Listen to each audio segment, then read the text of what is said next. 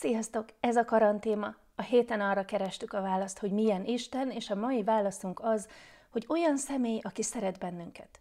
De hát, ha szeret, akkor miért nem teljesíti a kéréseinket? Nos, hogy ezt megértsük, hozzuk egy kicsit közelebb magunkhoz ezt a történetet, és hasonlítsuk az Isten és az ember helyzetét a szülő és a két-három éves gyerek helyzetéhez.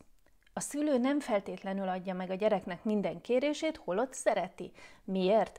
Mert Sokfélét kérnek a gyerekek. Van, ami veszélyes. Például a gyerek nem ihat hipót, bármennyire is vágyna rá.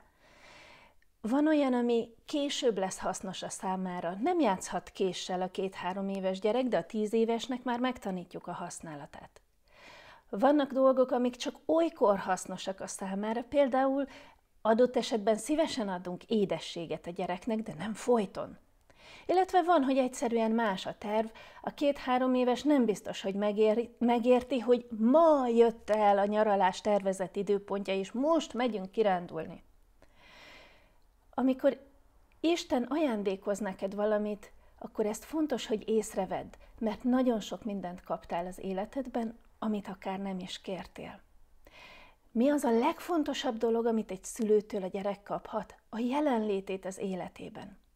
Emlékeztek még arra, két nappal ezelőtt beszéltem arról, hogy a szent és a nem szent természeténél fogva nem fér meg egymás mellett, mert a bűn, ami az életünkben jelen van, elválaszt bennünket Istentől.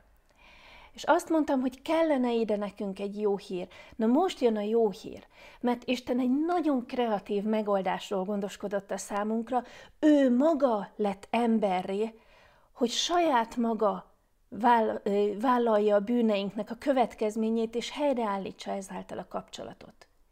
Jézus az, akiben az Isten emberré lett, és az életét adta, hogy helyreálljon ez a kapcsolat közte és köztünk. Az a kapcsolat, amire teremtett bennünket. Ha érdekel ez bővebben, írj, válaszolunk.